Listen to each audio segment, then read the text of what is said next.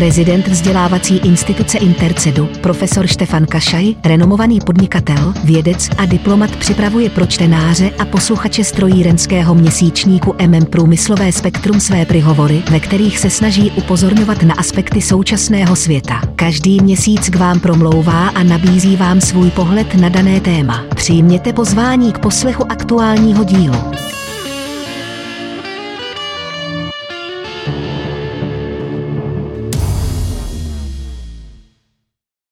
osemdesiat ročí života. Ak zoberiem do úvahy, že mám za sebou osemdesiat ročí života, konečne by som sa mal sám voči sebe vyjadriť zreteľne a jednoznačne. Pravda, v tejto časti seba spytovania mám na mysli výlučne pracovné záležitosti, napredovanie vo svojej profesii, naplňanie vytýčených cieľov. Moja rodina i moje blízke okolie vedia, na akú veľkú úlohu, na ktorej pracujem dodnes, som sa podujal. A teraz by som čakal, že sa ma môj vnímateľ opýta, o čom to vlastne hovorím. Prílišná pracovná orientácia, absolutizovaná honba za chimérou, zafixovaným cieľom sa spravidla vypomstí. Absolutizácia povinností môže ubíjať a postupne rozložiť vzťahy v rodine. Môže spôsobiť, že manželka a deti sa postupne odcudzia. Dnes som už presvedčený, že len taký stav veci má cenu, ktorý nie je na úkor lásky a rodinného šťastia. Životnú výhru si treba zaslúžiť.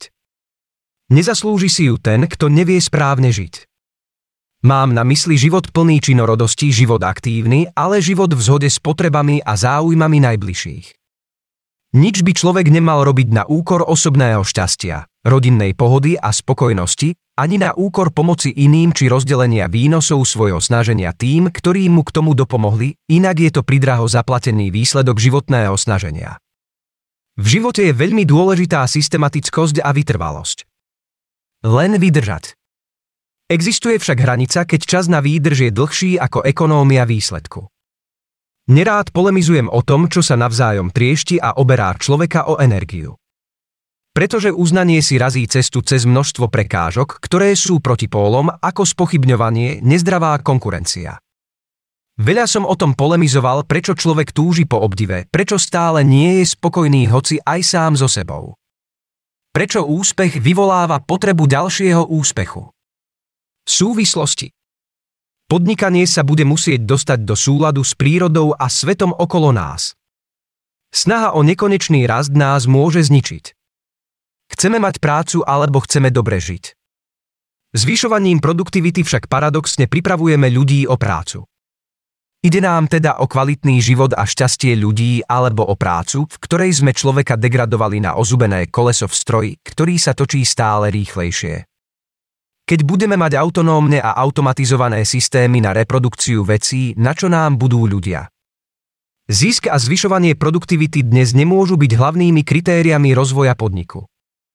Musíme vidieť a riešiť nerovnováhu vo svete, ničenie prírody a degradáciu človeka na pracovný prostriedok, ktorý si síce za odvedenú prácu môže kúpiť viac vecí, ale má menej skutočnej radosti a šťastia. Ambície a zhon môžu pochovať lásku, ak človek iba prežíva, namiesto toho, aby žil.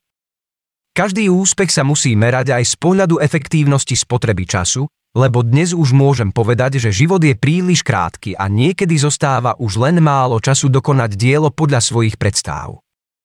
Myslím si, že popri užitočnej práci som vo svojom živote vynaložil aj veľa jalovej energie.